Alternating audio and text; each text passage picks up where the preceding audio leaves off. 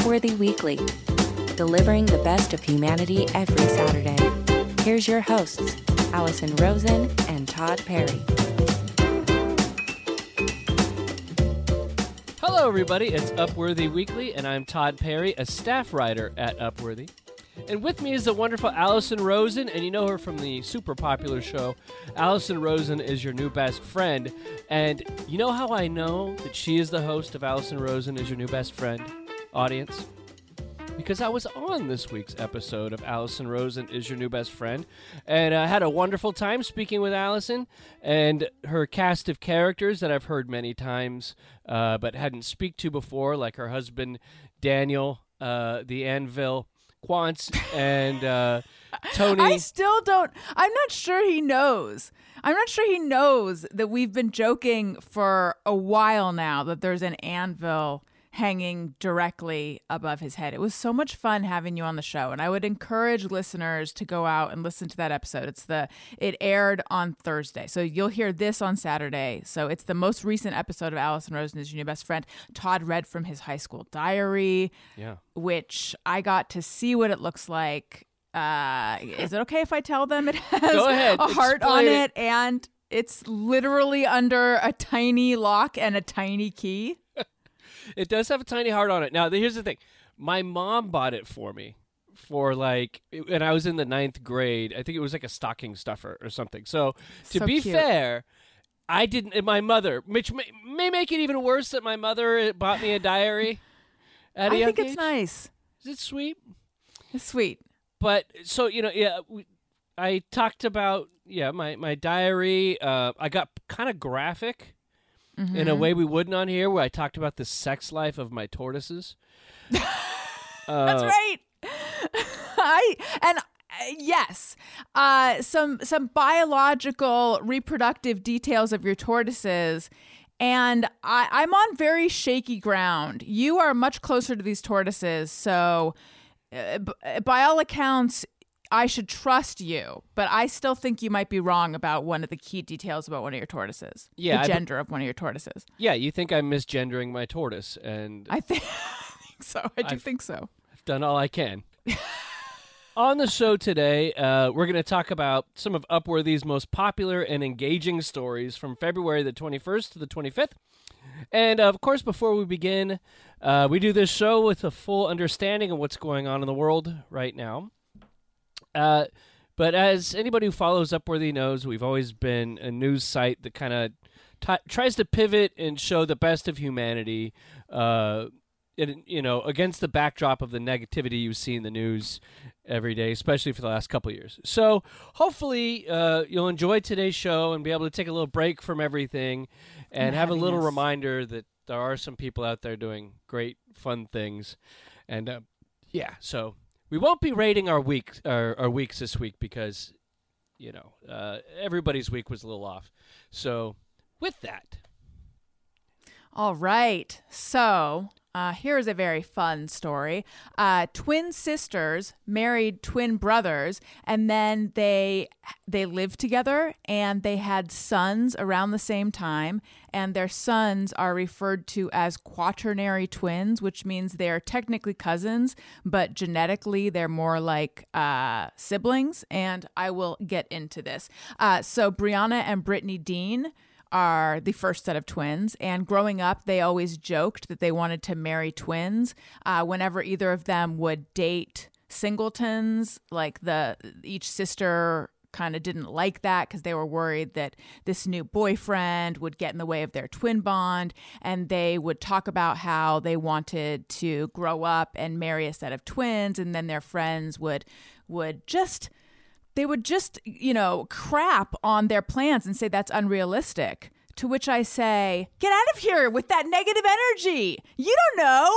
And then they showed those negative friends because they went to a twin festival in Twinsburg, Ohio, oh. which is a real place the Twins Day Festival in Twinsburg, Ohio in 2017, and they met Josh and Jeremy Salyers and they fell in love. And then one year later in 2018, returned to the festival, got married, and now they all live together in Virginia.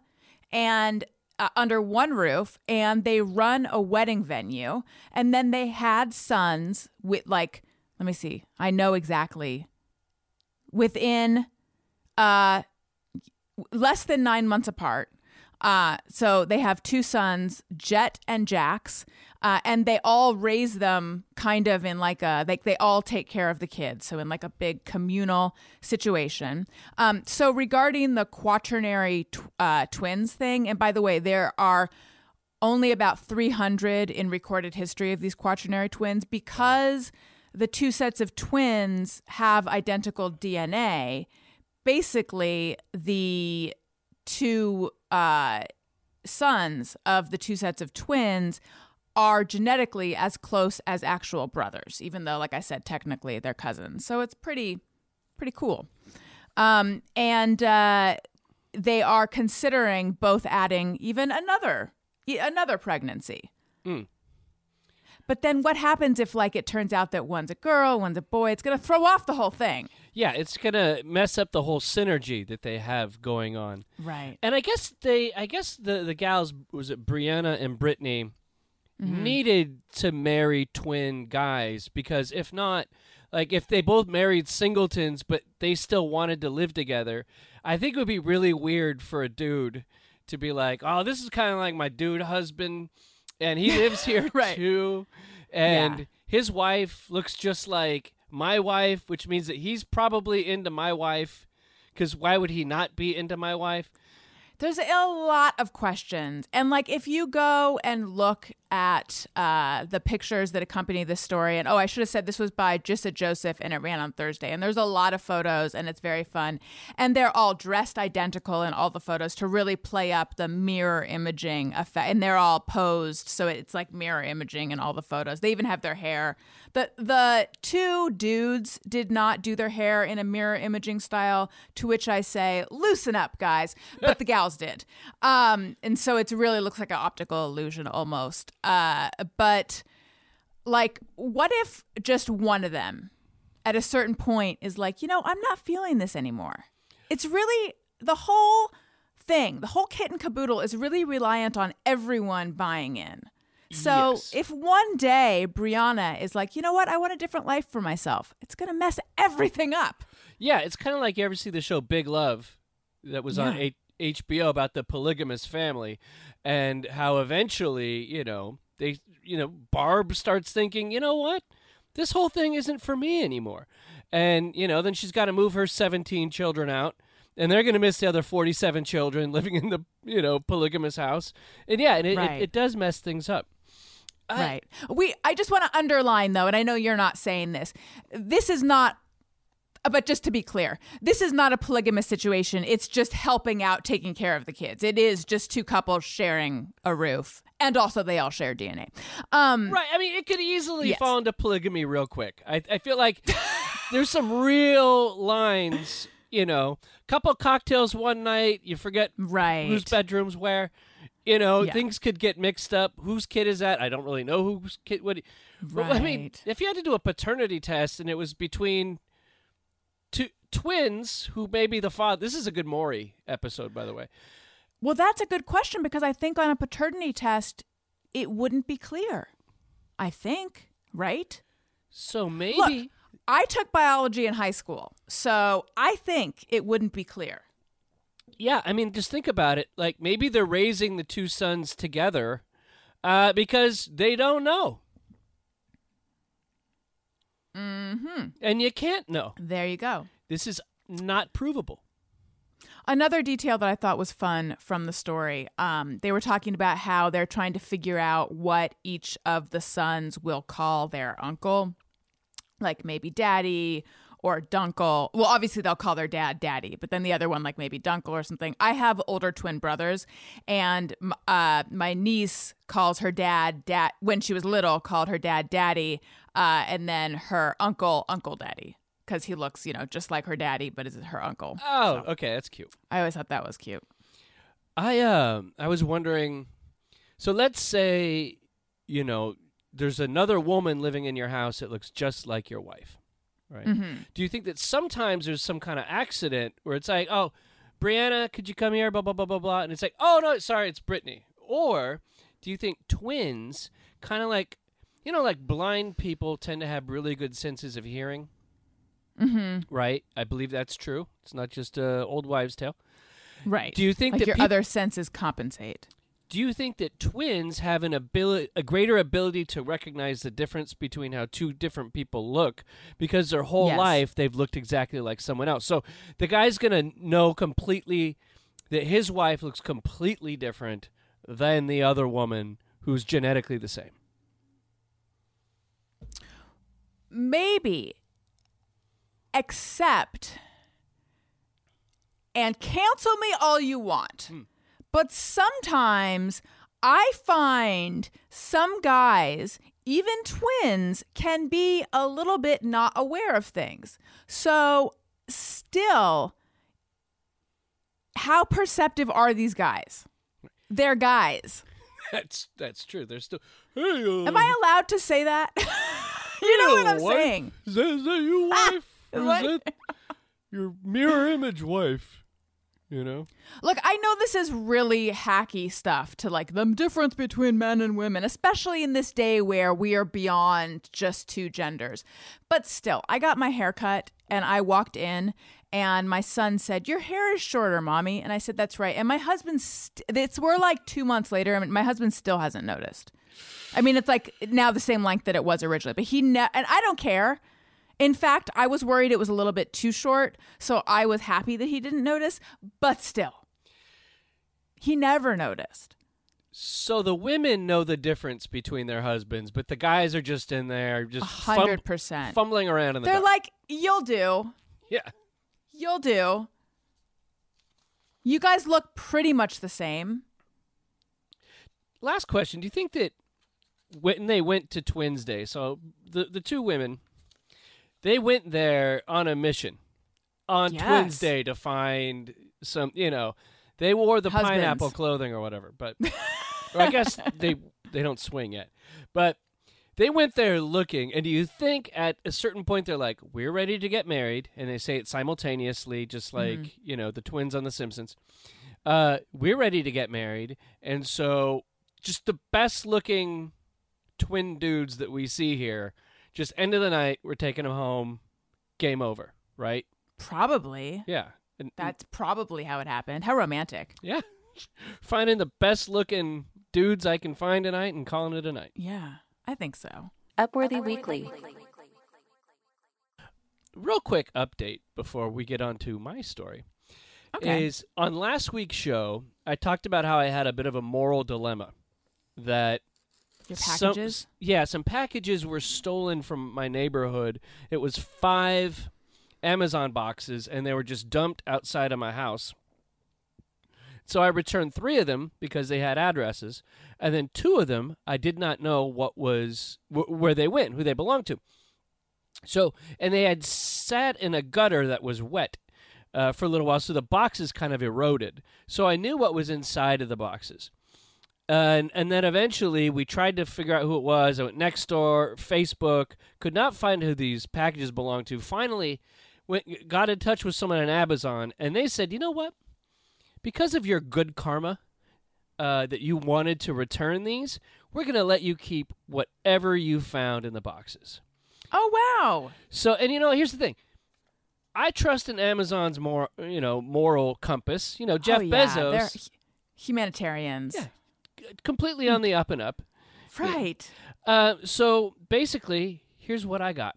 I got like a six month supply of pike roast, which is what I, I get at Target. I got a tortilla maker. So Oh, I thought it was just a warmer. I, I looked I when I really opened up and investigated the package. Now that it was mine, uh, it was a tortilla maker. I got some all-purpose cleaner, so you know I can Great. finally take care of the quartz in the kitchen. Um, I got a ooh a black crop top. All right, so That's so you. yeah, so I might be you know next show I might put the video back a little bit, and then you might, you So might can get that midriff. that's right. Uh, I got a really nice Bluetooth speaker, and uh, I guess that was it. So, Good for you. So back to our stories here. Yeah. Uh, I just didn't want to let people hang on stuff. We bring it up. People are emotionally invested in my Right. moral dilemma. I think they're they're tuning in just for that. Yeah. I have an update too, which I'll share after your story. Okay. And here we go. Teen son wins mom's $1,800 bet he couldn't stay off social media for six years. There's a lot of research that needs to be done on the effect that social media has on adolescents, but the early studies suggest some reason for concern. By the way, this was written by me. The University of Columbia says the more time teens spend on social media, the more likely they will experience mental health sy- symptoms like anxiety, isolation, and hopelessness. Lorna Klefos's daughter had a tough time with Snapchat in her teens. She got so obsessed with keeping up with her Snapchat streaks it was really affecting her mood. It was affecting her friendships, she told WSA 9. And the daughter the daughter's now in grad school and doing well, but she didn't want the same problems that her daughter had uh, being transferred to her son. So when he was 12 years old, he made a bet. Uh, I'm gonna uh, if you can stay off social media till you're 18, I'll pay you $1,800. Wow. And he said, being 12, uh, I didn't really have that great concept of money yet. So I was like, yeah, okay, sick. Absolutely. Uh, and so recently he turned 18 and he collected $1,800 from his family for being able to abstain from social media. He celebrated the occasion by opening up an Instagram account. and so he says it's it's hilarious. I feel like I'm 80. I can't seem to figure out social media. It's pretty embarrassing. Uh, I'll be with my friends and they're like, "What are you doing?" Is what he said. So, I like what this mother did. Uh, her son actually ended up doing really well in in sports and athletics. Um, I like the idea that she put her money where her mouth is and said, "Look, this stuff can really be a waste of your time, and maybe you don't even need to deal with it yet at this age. It's going to be in the world here."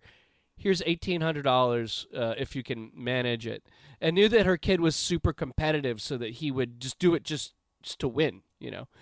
Um, and also, the kid's cool because he put off probably uh, a massive amount of peer pressure uh, to not be on social media. And the the funny thing is, I was I'm doing research on a bigger study on this that we're, I'm doing for Upworthy on teens and social media, and they found that teens who are on social media deal with a certain amount of stress because of it. But teens that aren't on social media deal with a certain amount of stress because they're you know they're missing out on things They're missing out, right? That's what I was wondering is like what what are you missing out on at that age if you're not there? yeah and it's probably just all the communication going on or did you see what cindy Right. posted yesterday you know You know what I love about this though is that it made it his choice. So it's not that my parents won't let me be on social media. It's that he chose he's choosing not to be on social media. And there's this, you know, it's delayed gratification. There's this prize at the end, which is a really ingenious way to incentivize him to not be on social media. I love this.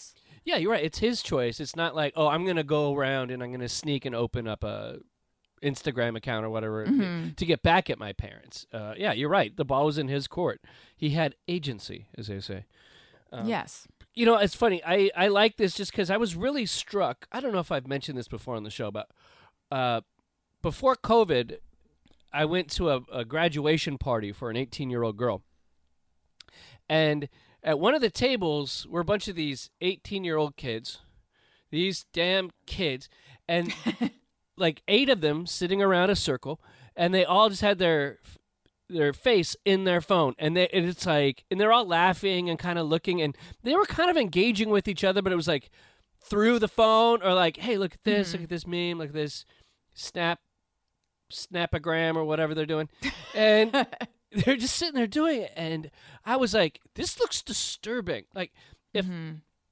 like it looked it didn't look right to me you know that, that everybody was doing that and it was such a hyper version of people being addicted to social media that it was mm-hmm. like oh but i didn't want to be the old guy and be like hey what's going on kids you know but it did it did look really weird to me it did, it did not Right. look healthy let's say Do you watch Euphoria at all? Or are you familiar with it? I, I, I I'm thinking about watching it just because everybody it's Same. I don't watch it. I watched one episode uh, when it first came out, and I thought, I don't want my children to have, do anything like this. This frightens me, uh, like an old person. Uh, and then I didn't think anything else about it. And then now I feel like everyone's talking about it, so I feel like maybe I should start watching it again. I don't know. Yeah, I might give it a give it a watch just to see. Um, but then I was thinking, Allison Rosen, Yes, a self-confessed phone addict. totally. That's me. So, what if somebody bet you two thousand dollars that you could not go six weeks without looking at social media? Now, here's a caveat: all the stuff that because you need social media for your for your work, right? Right. Like, say Tony takes care of it, right, for six weeks. No, Yes. No, you, you, you just completely got seven weeks, seven weeks, seven weeks, no Seven social weeks. media. You don't look at it, no tweeting, no Instagramming, no Facebooking. Do you think you could do it? And I am assured that it would be taken care of to my standards. Correct, correct. Yes, because that sounds like a nice break right now to me. So you, Because I, yeah. Oh my God, for real? I just for dramatic effect because we do video, we do our little video promos. So, so check. I got so excited. Here's a check for you for two thousand dollars, Allison Rosen. If you think that you could do seven weeks without touching social media. Yes, you have yourself a deal. Damn it! There it goes. No! Ah, why? I wanted it. Anyway, um, I long for that kind of break because I just feel burnt out on it. So yes, I am both addicted to it, and I love it, and I hate it. So yes, So I don't know. It's Oh. it would be a, a a vacation. I feel like. and it would be of your own agency. It wouldn't be like, oh, Daniel's forcing me to quit social media for seven weeks or whatever. It would be Daniel recently told me that sometimes he wishes, and I feel that this came from the heart, he wishes he could take my phone and throw it across the room. And I was uh, surprised by the passion in that statement because I thought, really? Because sometimes I want to take your earbuds and throw them across the room. It was surprising. It just shows you how much you're not aware of your own reaction, your own self. Yeah. Because I am like, he is checked out sometimes and he's not aware of it and then apparently i am too so. Is- together we should go on a um phone on a joint phone fast. Upworthy Weekly. uh we talked about kids in the bed recently because that was a story you wrote and you shared your feelings that like kids should definitely not be in the bed that that is not good for a marriage it's not good for kids it's not you know you have pretty strict boundaries around that around that. And i said i have looser boundaries but it hasn't really been an issue in my house because um my kids don't sleep in our bed. Occasionally elliot will come in in the night but it's very rare.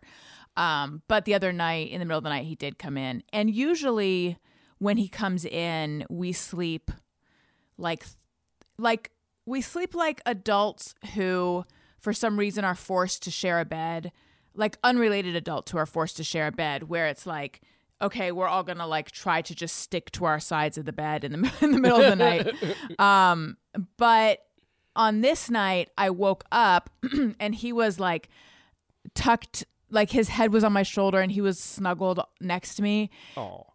and it was so nice. And i just totally gave into it. And we slept snuggled all up next to each other all night. And it was the highlight of my week. And i was totally addicted to it. And i was like oh no i love this. Oh. And he didn't come back the next night. But i was secretly like i kind of hope he comes back tomorrow. Oh no. and I was like, this, I know. I was like, this is how it happens. Yeah. But he hasn't come back since. But yes, I'm, d- I, am aware this is a problem. But I loved it. I get, I get why parents or why maybe why moms start uh, allowing this to happen because that was, uh, it was amazing. ooh, Someone needs some snuggles. I I think maybe this is the again the husband's job just to snuggle, you know. Yeah, but I think it, it- this is more like my koala's not cutting it. Oh, okay. The stuffed animal that we've been talking about. I mean, yes, husband snuggles are fine, but it was something about my child snuggle. I think I maybe I just need. I, I don't. I believe the ship has sailed for me to have another baby, and also I don't. It would not work for our family to have another baby, and also I'm old. But just my it was it was having my baby all snuggled next to me that I really liked. oh, Okay. Yes. All right. Uh, here comes another story. Uh, this one is very sweet, but warning. Uh, it does mention suicide talk. Yeah. Um, and the headline is You saved my life. Suicidal person's life is changed after reading a homemade bumper sticker. This one is by our own Todd Perry and it ran on Thursday and it's a very sweet, moving story. So, um, this woman, Brooke Lacey, who herself had struggled with some mental illness uh, in her day, um, she knew that people might be struggling, might be having a hard time during COVID. So she wanted to help people and she printed up a bunch of stickers that had an uplifting message and she put them in places that people might be contemplating taking their own lives. And she also put one as a bumper sticker on her car. And this is the message that they had on them it said, Please don't take your life today. The world is so much better with you in it, more than you realize. Stay. And then, oh, I should say this is this happened in New Zealand. I don't know why I should say that, but just in case you're wanting to locate this on the globe. uh, so earlier this month, she parked her car in her university's parking lot. Uh, and then she returned to her car and she saw something that no one wants to see, which is a, a note under her windshield wiper. And she thought, uh oh, I got a ticket. She got to her car and she saw that it was a handwritten note from someone. And it said, uh, I left my house with a plan and asked for a sign, any sign, that I was doing the right thing when I saw your car in the parking lot. Thank you. oh my God! Imagine Yeah. that you're at the end, of you know, at the end of it, and then Mm-hmm. you see that exact sentiment, the one perfect thing that you need to hear. You know, right. Saying stay. I'm sure a thousand people has, has saw that sticker over the last course of the last week as she's putt putting around New Zealand, and but one person, that's all. It's one person, uh, completely changed their life. And Right. the interesting thing is she doesn't know who this person is. There Right. was there was no identifying information. Uh, she didn't say, you know, oh here's my email, thank you or whatever. Uh, it's completely anonymous. You know, doesn't matter. And let's hope that that person went in to get professional help after that. But Yes. you know, this, this reminded me of a moment uh, after the George Floyd murder. Um, somebody uh, directly across the street from my house, right after the murder, you know, started circulating online.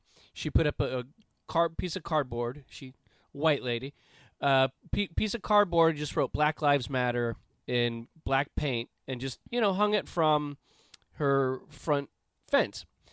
And a couple days later, I was talking to my neighbor who lived there at the time. She's since moved, but and she's black. And we were sitting there gabbing about something, you know, I don't know.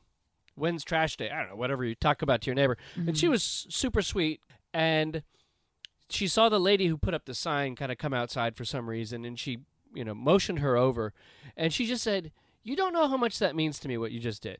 Oh, And she goes, "It's been a very I just got chills. yeah, she goes, It's been a very hard week for me. And when she saw that sign that the neighbor put up, it really meant something to her. It's a positive thing of like lots of these gestures sometimes we don't really maybe they're important. Attached to the individual. Yeah, and it really meant something to her. So I had that recollection when I heard this story about the bumper sticker. Yeah. Um, and another point you made in the story was that uh, um, the uh, a tactic tactic makes it sound like a like a cold strategy or something. But you know, a, a, a thing they do at a suicide hotline is they try to connect with empathy. Like you need to use empathy. That's what someone who's in a crisis moment needs. Yeah. Is is that reminder that people care. Yeah, I'm sure they probably don't need to hear, "Oh, it's not that bad." right? Right. what is it that's bothering you? Oh, gee. Walk it know. off. Yeah, right. Rub some dirt on it, you know? Some of us have it worse, you know. oh, oh. Well, my blah blah blah. Yeah, the one, the depression one upper. what a joyous person that is. Yeah.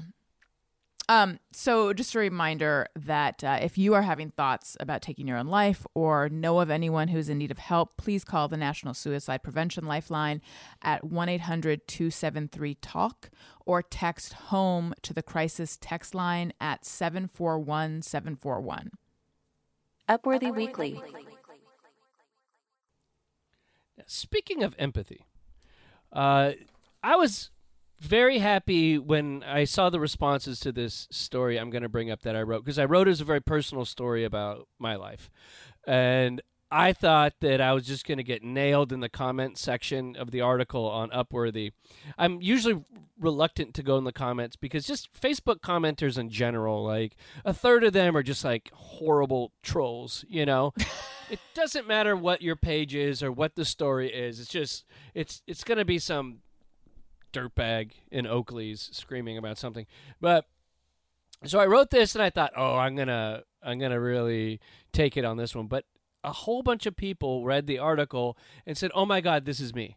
Or I can so relate. And it it, made me feel good. It, I, I, felt seen, you know, for good. a moment. But I wrote an article called "After Learning I'm an Empath, Life Makes So Much More Sense." Are you one too? And I led the story with uh, a couple years back. I was working in an office, and it was there's a bunch of cubicles, and there was somebody who sat near me, and they were really cool, pleasant person, cool person, whole bit, but they were very angry, and I could feel the anger coming off them all the time, and to a point where it was like almost felt like it was like debilitating, because it. I, I realized that I was the only person experiencing that amongst everyone else. And it was kind of a weird feeling. And I realized it's like I felt like I didn't have the force field that prevents other people's emotions from getting mm-hmm. at me. Mm-hmm. And I, I didn't quite know what to make of it. I'm like, am I crazy? You know?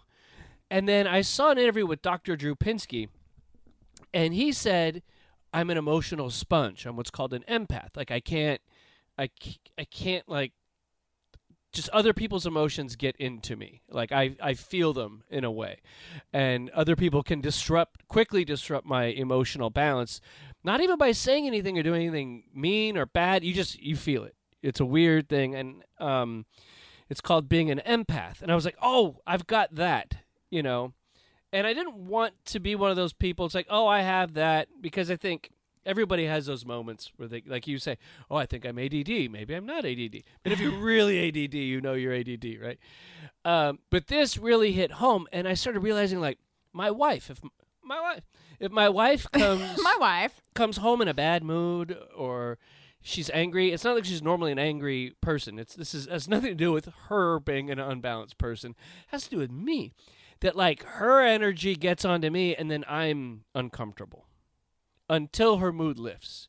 So I almost feel like my whole personality is based on trying to cheer people up around me so I don't have to have their crap on me, kind of thing. So I started doing, I, I, I did an interview with a, a gal who's a psychologist, and she had some great insights on it and and was saying that this is basically a um, it's a neurological thing where oh. research suggests that the motor neuron system in the brain is on overdrive with empaths meaning their compassion is hyperactive versus narcissists who have hypoactive mirror neurons and empathy uh, have an empathy deficiency. So if you can have a narcissist, uh, you can have an empath, right? It's just different sides of the thing. And I'm like, maybe I'm both, you know. But uh, so do you think you don't seem like a narcissist no, at all? No, I don't think so. I was, I was joking, but okay. Um, yeah, but it, it was something I got to share some intimate part of myself, and the audience responded nicely. So that was really cool. And then hopefully other people go, "Oh my god, I have that too," because once I kind of figured out what it was, you start going, "Okay, well now I know that there's certain people I can't be around, or if they're disturbing me, I know how to file that or how to look at that emotion mm-hmm. and let it pass." Or I know that I got to find my way out of it if my wife's in a bad mood that it doesn't just completely mess up my day, you know. So yeah, it was it was good. I I, I, I let it out. What's interesting is there was one. So I consider myself an empath as well. Okay. Um, and it's like it almost feels like a secret superpower in a way to sort of be able to to read the and the emotion of the room to Uh-huh. to read someone's emotions. Um, and I think it's why I'm a good interviewer, but also it causes me pain, which I imagine is how it is for you too. I relate very much to what you're saying about if someone's in a bad mood, it completely takes over your own emotional system and you lack that buffer to be able like I work so hard on being able to say this is Daniel's stuff and I don't need cuz I think uh, um the immature response to it is to say it annoys me that he's annoyed because now my night is ruined and I can't feel at peace until he gets over whatever's bothering him. Like, no, that's not how a healthy relationship works. He's allowed to have his stuff. Yeah. And I can still go about my, you know, like we get to have separate moods. That's what a healthy relationship. But it's hard for someone who takes on someone else's stuff, and so there's kind of a, this um, overlap. I'm curious if you also feel there's an overlap between being an empath and being codependent. Uh, I know. I don't think I have any code codependency. At, at least You don't think so? I don't think I know that much about it, honestly. Okay. To, to think that I am, but I I don't really get into. I will emotionally be affected by people, but I'm not Uh-huh. going to get dragged into their BS. Right. I You're think- just emotionally affected I by think it. codependent would be you're you're you're getting into their. Uh, Right. their But trying to like cheer up the people around you is a bit codependent. I, I know it sounds like Oh. I'm like, puff. It, it is a little bit. It Oh. can be. yeah. Oh, totally is. You're right. Yeah, because you're you're trying to manage everybody in the room. Kind it's a Yeah. it's a subtle manipulation, right? Yes. Upworthy Weekly. This next story is by Annie Reneau, and I've decided, and I think you had said things to this effect, but I've decided Annie Reneau is upworthy in human form. She, I've not met her in person. I would like to one day. She seems like such a positive, sincere, upworthy of a human person because this story is about people who use wheelchairs uh, and it's about people who use wheelchairs sharing tips for how to uh, be less weird around them. And she starts it by talking, uh, this ran on Thursday, and she starts the story by talking about how wonderful social media is already that's not how I feel about social media always.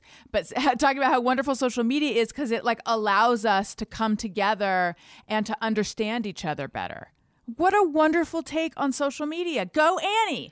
Anyway, so Uh, can I um, just say I, I agree with yeah. everything you said, and you're completely right about her. It's someone who's worked with her for quite some time and had many meetings. You know, uh, a lot of long talks over things with her, and yeah, she's one of those people. It's like, can you just like do something wrong, please? Just so like, she's one of those kind of perfect.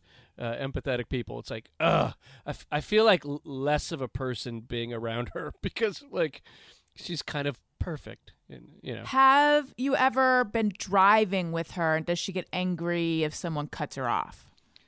i have not so i i, I cannot cannot judge Have you ever seen someone get her coffee order wrong? oh no I, have i seen her do like a tyra banks and just full on flip out and chuck a cell phone at somebody Yeah, or like has someone stepped on her toe? I'm just looking for any sort of uh, human reaction from Annie Reneau. no no i've never Really? no I, she's kind of perfect yeah Does she wear glasses? Have you seen like her clean her glasses and then they immediately fog up again and then she got upset? no no she usually the glasses are already clean they don't get dirty i don't know what it is it's uh so it's olivia newton-john in the opening of grease where she's walking and it's like the birds put her her clothes on and Oh, you know the yes, chipmunks that do her hair sense. you know Right. She ordered a diet coke and she got a regular coke and that made her upset. Anything like that, no or vice no. versa? i don't think she'd drink soda Of course she doesn't. She she ordered Evian and they gave her Fiji and that wasn't up to her. That wasn't to her liking. Oh no! You know the thing was actually she got really, really upset, and um, she she pulled the hair of a woman working at Starbucks because they had ran out of the stuff that comes from the artesian well with a with a the eight dollar Yes. water.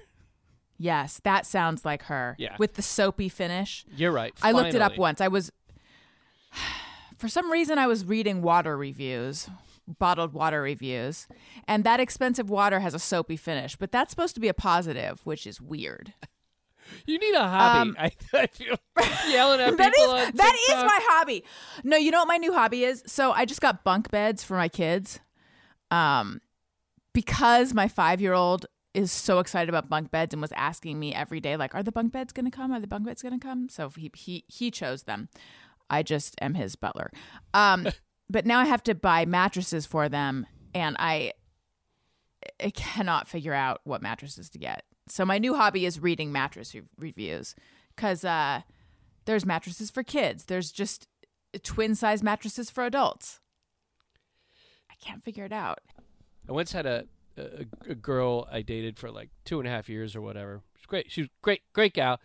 But like, I always have tons of interests and hobbies and stuff that I'm always not not enough, never enough Yeah. time to get to everything. You tinker. You're a tinkerer. I'm a total tinkerer, and she did not have anything she tinkered on or whatever. And eventually, I was like, "You need a hobby. You need an interest or something." You know, like we were fighting about something, and she goes, "I do have a hobby," and I said, "What?" and she paused and she goes, "I love hiking." and I said, "I've known you two and a half years." I've never seen you take a hike or bring up taking a hike. And she goes, But I love it. That's so sad. Anyway, so as we were saying, Annie Reneau. Um, Yes. All right. So, um, this story, a person who uses a wheelchair shared on social media a lot of ways to not be a weirdo around people who use wheelchairs. And this was surprising to me. I didn't realize how uncomfortable and weird people are around people in wheelchairs. It was very eye-opening and dismaying, but that's I'm bringing my own stuff to this. Okay, so I'm going to go through some of the things that people do around people in wheelchairs and some of the things that you should uh, keep in mind.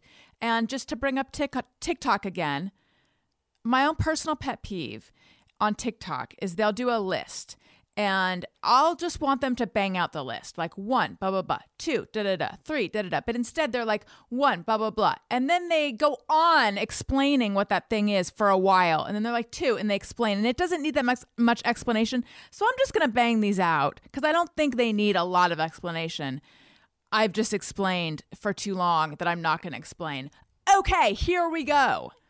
One, remember we're people. We're more similar to you than different. We're just sitting down. Don't make it weird. Two, remember our autonomy. If you have a question for me, don't ask my partner. So, medical professionals will often ask this person's partner who's standing up instead of just asking them. They're right there. That's so infantilizing. oh, God, yeah. They're not a they're not a child. Um, here's one that is like sadly hilarious. Don't touch a person's wheelchair. Don't don't just roll. If you need to get past a person in a wheelchair, don't just roll them out of the way. Isn't Oh, God. that?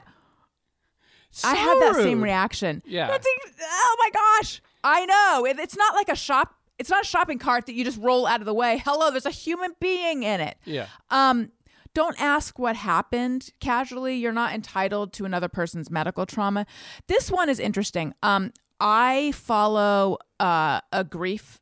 Uh, a person who does like grief counseling and writes a lot about grief on Instagram, and she posts a lot about uh, not just casually uh, bringing up things about the person that this person that, that that died because you're expecting emotional labor from the person who's grieving and then a lot of people who are grieving say that they really love the chance to talk about their grief Yeah. um, so this one sort of struck me in a similar way that perhaps the person in the wheelchair might not mind talk. I could imagine a lot of people uh, who are disabled not minding talking about it and feeling like it's a it's a it's a fact of life.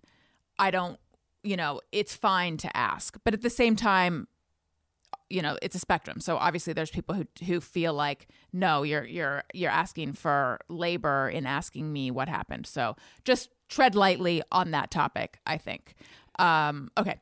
Uh, another one. Parents don't let your kids crawl on a person in a wheelchair and don't let them crawl on the chair. And then also don't make judgments about the person in the chair. So some people who use wheelchairs also can walk for small periods of time. Uh, so don't jump to the, you know, don't assume that therefore they're somehow faking if you see them also walking but also using the chair because that's the thing that happens. So there you go. Don't be a weirdo and don't be judgmental. You know, I think sometimes people are a weirdo because they don't they don't know how to react or what the comfort level is. Or there's a whole bunch of social things you're, you're not quite sure. Can can I ask about the traumatic event? Should I not ask about the traumatic event? Do I bring up the fact the person is in a wheelchair, or do we sit and Right. and act like you don't notice because you don't want that to define the person, right? Th- Right. there are a whole bunch of things. So obviously, the person in the wheelchair uh, feels uncomfortable somewhat socially because of it, and then the person Yeah. speaking to them kind of maybe feel a little uncomfortable because they don't quite know the boundaries. It's a it's a whole dance that nobody knows the right answer to. I will say, and this is my own this is my own thing. Like it's it's not obviously it's not up to me. It's not up to me at all. But the thing of like don't ask them what happened is just sitting in my brain going like blah, blah, blah, blah, blah. That's what it sounds like when some when my brain is chew is like confused by something because I I, would because I do feel like there are a fair number of people in wheelchair of, of disabled people who would say let's normalize it. Let's not make it this forbidden thing. Let's let's talk about it. It's okay. But i do also get that like it's it's up to the individual to decide what's off limits and what's not you know Yes, and I I think it would be an error on the side to let them bring it up. yeah You know. That that seems right. Like I have a listener um, who has an ostomy bag, who's very open about it and very fine with talking about it. But then there's probably plenty of people. I say if you're a listener and you use a wheelchair, or if you're just disabled at all, please let us know. Are you okay with people asking you what happened?